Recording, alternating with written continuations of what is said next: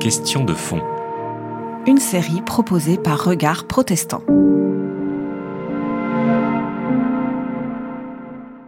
Bonjour euh, François Adenwein. Alors, vous êtes euh, rédacteur en chef à la Croix. Vous avez été longtemps euh, chef du service politique. C'est là qu'on s'est un peu connu. Et vous êtes aussi enseignant à Sciences Po. Vous enseignez le journalisme, je, suppose. Mais vous avez... Oui, j'enseigne à l'école de journalisme depuis l'ouverture de l'école, d'ailleurs. Ah, c'est bien. Mais par contre, vous, êtes, vous avez suivi la, politique, les affaires politiques depuis de très longues années. Moi, je voulais vous interroger sur un peu l'ambiance dans, dans laquelle nous sommes aujourd'hui. Euh, autour de cette pandémie et même avant d'ailleurs. Ce qui me frappe le plus euh, ces derniers temps, c'est la défiance incroyable qu'il y a en France vis-à-vis de tout ce que peut proposer le gouvernement. Alors on sait que la France est un des pays les plus pessimistes au monde. Hein. On est, à une époque, on était plus pessimiste que l'Afghanistan. On sait que c'est un pays euh, qui est difficile à gérer, tout le monde le voit bien. Mais là, nous sommes dans cette situation qui est en principe une situation de, je sais pas, d'unité nationale où on a tout le monde à faire face à un sujet qui est grave et qui concerne toute la population. Et quoi que fasse ce gouvernement, on a l'impression que de toute façon, il est à côté. S'il dit on va régionaliser, on laisse le, pouvoir, on laisse l'initiative aux maires, ou pour le coup, les gens râlent. Si on dit on centralise, les gens râlent. Donc, qu'est-ce qui se passe dans ce pays? Comment vous analysez ça? Est-ce que j'ai raison de dire ça? Parce que par rapport à l'Allemagne, par rapport à d'autres pays, même par rapport aux pays du sud de l'Europe, il semble qu'on ait une situation particulière en France. Alors, comment l'analysez-vous? Ah oui, les, statistiques européennes, les études européennes montrent bien qu'il y a une particularité française autour de la crise. Mais je pense qu'il faut remonter plus loin pour comprendre ce qui se joue. On est dans un moment particulier où gouverner un pays devient une tâche extrêmement complexe parce que l'émotion a pris le pas chez les citoyens euh, sur la raison. Les gens ont une relation très nerveuse et très tendue à l'exercice du pouvoir. Ils doutent des élites pour de bonnes et de mauvaises raisons, ce qui rend déjà les choses extrêmement complexes depuis des années. Le phénomène n'est pas nouveau et les difficultés que rencontre le gouvernement actuel tiennent pour une bonne part à des choses qui ont pesé sur le regard des Français, sur la vie politique, leurs responsables, etc., depuis très très longtemps. Donc il y a il y a des données qui échappent euh, à la conjoncture. Après, il y a la gestion de cette crise. Et l'exemple le plus criant, à mon avis, a été l'histoire des masques dont, on a déjà parlé. c'est trop, les masques, c'est un délire. On parle de ça tous les jours. Je dis, les masques, c'est un délire. On parle de ça de matin jusqu'au soir, tous les jours dans les médias. On parlera des médias après. C'est la raison pour laquelle euh, je ne vais pas insister sur cet aspect des choses, mais c'est quand même une donnée. Parce qu'on manquait de masques, on a dit en substance que les masques n'étaient pas indispensables, appuyé sur des avis d'experts. Ce n'était pas du tout euh, une lubie ou un cynisme euh, formidable, mais ça, ça a eu des effets sur la perception que les Français avaient de la gestion de la crise par l'exécutif. Il y a un élément qu'il faut bien comprendre, la confiance à l'égard, c'est pour ça que la question de la défiance est une question complexe la confiance à l'égard d'Emmanuel Macron et d'Édouard Philippe reste à des niveaux élevés. Elle est inférieure à la confiance dans d'autres pays, mais précisément quand le question, la question s'affine sur la gestion de la crise, c'est précisément la gestion de la crise qui est contestée en ce moment. Ce n'est pas... Je, je pense que les Français ont besoin euh, d'un pouvoir qui organise et la tâche est extrêmement complexe.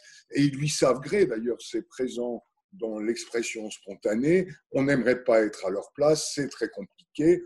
Et on comprend les difficultés qu'il y a à arbitrer dans ce monde d'incertitude sanitaire d'ailleurs et économique aussi. Oui, mais quand même, on a l'impression, enfin, est-ce qu'il y a cette impression qu'on a aussi quand on écoute les médias, c'est qu'on a ce gouvernement qui dit une parole et puis on a une défilée de gens, toute, la classe politique est d'opposition, de la droite, l'extrême droite, l'extrême gauche, la gauche. Enfin, je veux dire, on a un effet de masse de contestation qui fait que finalement, euh, je ne sais pas, on a l'impression que ce gouvernement ne vaut rien et qu'il n'y a rien qui sort de bon, quoi. Mais à, mon avis, cette perception est fausse, mais j'en reviens à la dictature de l'émotion ouais. Euh, que j'évoquais tout à l'heure. Aujourd'hui, les, les réactions sont épidermiques entretenues par les réseaux sociaux, c'est la crise de nerfs permanente. Et cette crise de nerfs est destructrice de la confiance. Les gens, quand plupart d'actions du gouvernement n'ont pas un regard euh, qui s'enracine beaucoup dans une réflexion raisonnable. Ils sont les nerfs à fleur, de peau à cause, du euh, à cause du confinement notamment, et ont donc des réactions épidermiques. Et ce recul de la raison, c'est un phénomène général, perceptible, qui a porté les populismes et les discours populistes au pouvoir dans un certain nombre de pays. Regardez ce qui se passe aux États-Unis. La gestion de la crise par Donald Trump, c'est proprement délirant. Mais sauf qu'il y a un public pour le suivre, parce qu'encore une fois, les réseaux sociaux, en valorisant l'émotion et en disqualifiant les discours raisonnables le discours du gouvernement en France, le discours de l'exécutif, d'Emmanuel Macron, d'Edouard Philippe, est un discours raisonnable par rapport à la gestion de la crise. Ils font peut-être des erreurs, leur communication n'est pas parfaite, il y aurait besoin de clarification dans la perspective du déconfinement, mais enfin franchement, on ne peut pas dire qu'ils ont été mauvais, sauf peut-être sur cette histoire de masse qu'on a évoquée tout à l'heure. Je, je pense que ils ont été, d'une certaine façon, de très bons gestionnaires d'une crise d'une ampleur où les incertitudes sont énormes. Et encore une fois, les, Français, je pense, globalement, au terme de la crise, leur, leur sauront gré d'avoir géré les choses comme ça. Mais il y a une sorte de surcouche de réaction épidermique qui empêche d'avoir un regard apaisé sur ce qui est en train de se passer en France. Ce qui ne veut pas dire que les citoyens n'ont pas le droit d'exprimer des impatiences ou mais en tous les cas, ne pas s'abandonner à la pulsion et à l'émotion qui a pourri le débat public. L'enjeu, l'enjeu, c'est pas seulement la vérité, mais c'est la démocratie. Si aujourd'hui s'effondre l'activation de la raison dans le jugement qu'on porte sur les responsables politiques, à ce moment-là, c'est la porte ouverte à toutes les démagogies, à tous les populismes, et on voit les conséquences très concrètes dans les pays qui sont gouvernés par des populistes. La gestion de la crise du coronavirus au Brésil, c'est proprement délirant. La gestion de la crise du coronavirus aux États-Unis est franchement inquiétante, et on voit que dans l'Europe de l'Est, euh, c'est pas formidable non plus. Oui.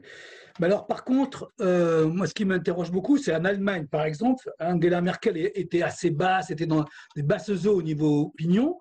Et là, la gestion de la crise, elle est montée à plus de 70%, ce qui paraît assez normal. Pourquoi en France, ça ne se produit pas? Ça ne se produit pas en France parce que euh, la, figure incarnée par Emmanuel Macron dans la gestion de la crise n'était pas une figure aussi rassurante que le discours qu'a tenu Angela Merkel. Angela Merkel, vous savez bien, elle est surnommée Mouti par les Allemands, c'est-à-dire euh, Angela Merkel, dans son discours public, euh, sa relation aux événements, c'est quelqu'un qui est très calme, elle a une formule Wir schaffen das, on fera face, etc. Ce discours est un discours euh, rassurant, beaucoup plus rassurant que nous sommes en guerre, etc., etc., qui était le registre choisi par Emmanuel Macron. Et, euh, enfin, c'est de la psychologie de bazar, mais quand même, quand il y a une zone d'incertitude, la fonction des pouvoirs, c'est pas d'ajouter de l'inquiétude à l'inquiétude, c'est au contraire de rassurer.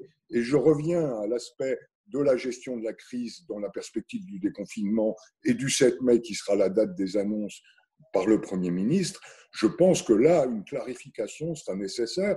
Il faudra sortir du flou. La demande sociale aujourd'hui, dans cette situation complexe, et c'est normal, c'est qu'on réduise les incertitudes. Et il ne faut pas, surtout pas, rajouter de l'inquiétude à l'inquiétude. Il faut tenir un discours apaisant. D'accord.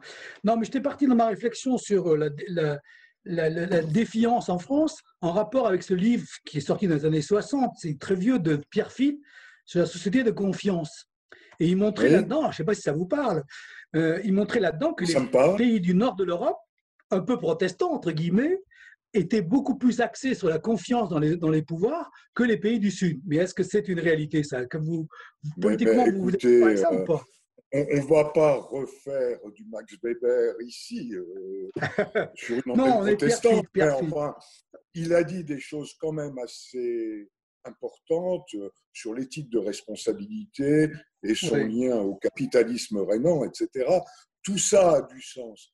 Peut-être que la part d'émotion euh, dans les pays du sud de l'Europe est plus forte et rend la gestion de crise beaucoup plus difficile. Les sociétés sont moins naturellement consensuelles en Europe du Sud qu'en Europe euh, du Nord. Et ça, ça a un effet sur la confiance dans les gouvernements, la relation qu'on a avec le pouvoir, etc.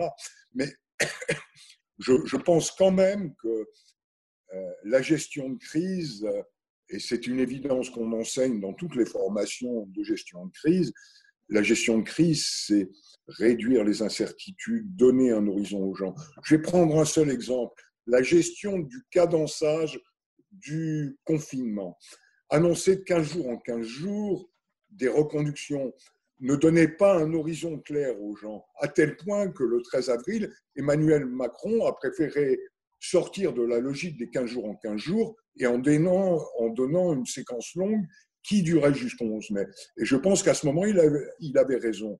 Il vaut mieux annoncer une mauvaise nouvelle et un repère clair que d'entretenir de faux espoirs. C'est pour ça que dans le discours du gouvernement récent, là, ces jours-ci, sur le fait le 11 mai sera peut-être pas le moment du déconfinement, c'est une manière euh, d'infantiliser les Français en leur disant euh, si vous vous tenez pas bien, euh, le déconfinement c'est ridicule. C'est un peu ridicule. c'est insupportable même pour les gens. Enfin, je sais pas. Justement, j'ai bah, une amie qui était en Allemagne me disait mais qu'est-ce que c'est cette histoire quoi? On, on, traite les gens comme des, des enfants, c'est vrai. Ben voilà, il ne faut pas infantiliser les gens. D'ailleurs, le déconfinement réussi, je vais peut-être terminer là-dessus, pour moi, c'est une affaire de responsabilité partagée. Les pouvoirs politiques ont leur rôle à jouer, mais en même temps, il faut qu'ils produisent un discours, qu'ils organisent des situations où la responsabilité individuelle des Français sera déterminante.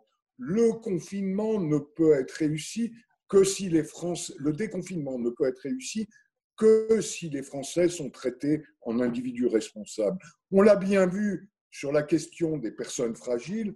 C'était quoi ce discours qui consistait à dire qu'ils seraient confinés plus longtemps que les autres? C'était insupportable parce que c'était stigmatisant et c'était impraticable sur le plan démocratique.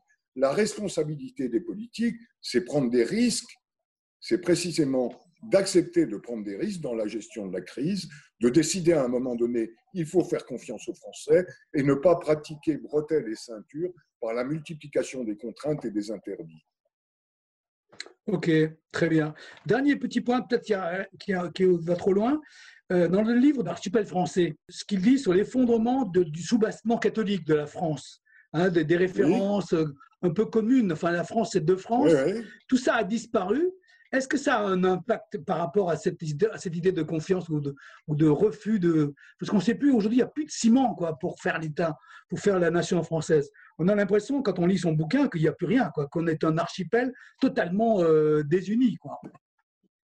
Enfin, le, constat est juste et je partage euh, le constat qui est fait dans ce livre, euh, très intelligent. Il n'y a, a pas de problème là-dessus. Sauf le, point intéressant, terminer euh, par le constat d'une catastrophe, euh, ça n'aide pas beaucoup à imaginer le monde qui vient.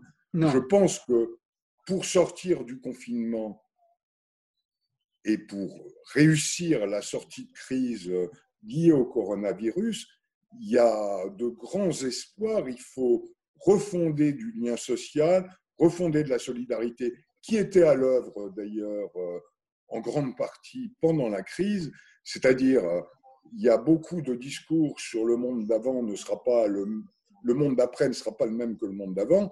Euh, ça tourne un peu en boucle ce discours, mais concrètement, le, défi est sur la table. Euh, euh, Bruno Latour, le sociologue et philosophe, dit les choses très bien. Il faut se poser la question à quoi tenons-nous vraiment pour imaginer le monde demain? Et, et si on accepte de répondre collectivement intelligemment à ces questions, alors s'ouvrent de larges horizons d'espérance. C'était Question de fond, une série de regards protestants.